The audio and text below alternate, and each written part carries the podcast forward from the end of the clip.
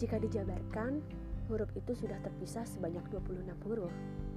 Tapi, apakah kamu tahu di balik mereka yang dipisahkan dengan jarak yang begitu jauh, aku dapat menyimpulkan bahwa jarak tidak akan menjadi penghalang.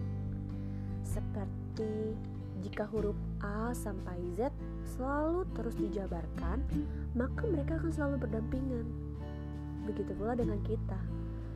Bagi segenap orang, jarak merupakan momok yang menakutkan dalam suatu hubungan. Jangankan untuk berkomitmen, hanya sekadar pertemanan pun, jika jarak sudah bertindak, tidak sedikit orang yang gugur di tengah perjalanannya. Seperti huruf A dan Z yang butuh proses agar mereka dapat berdampingan.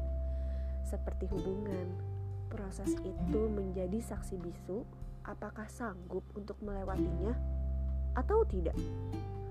Jika jarak A dan Z mereka dipisahkan oleh serentetan huruf dan diisi pula dengan serentetan huruf yang lainnya, jika B, C, D, E, dan seterusnya adalah kuncinya, maka mereka adalah kata lain dari sebuah kata kepercayaan, komitmen, kejujuran, kesetiaan dalam suatu hubungan.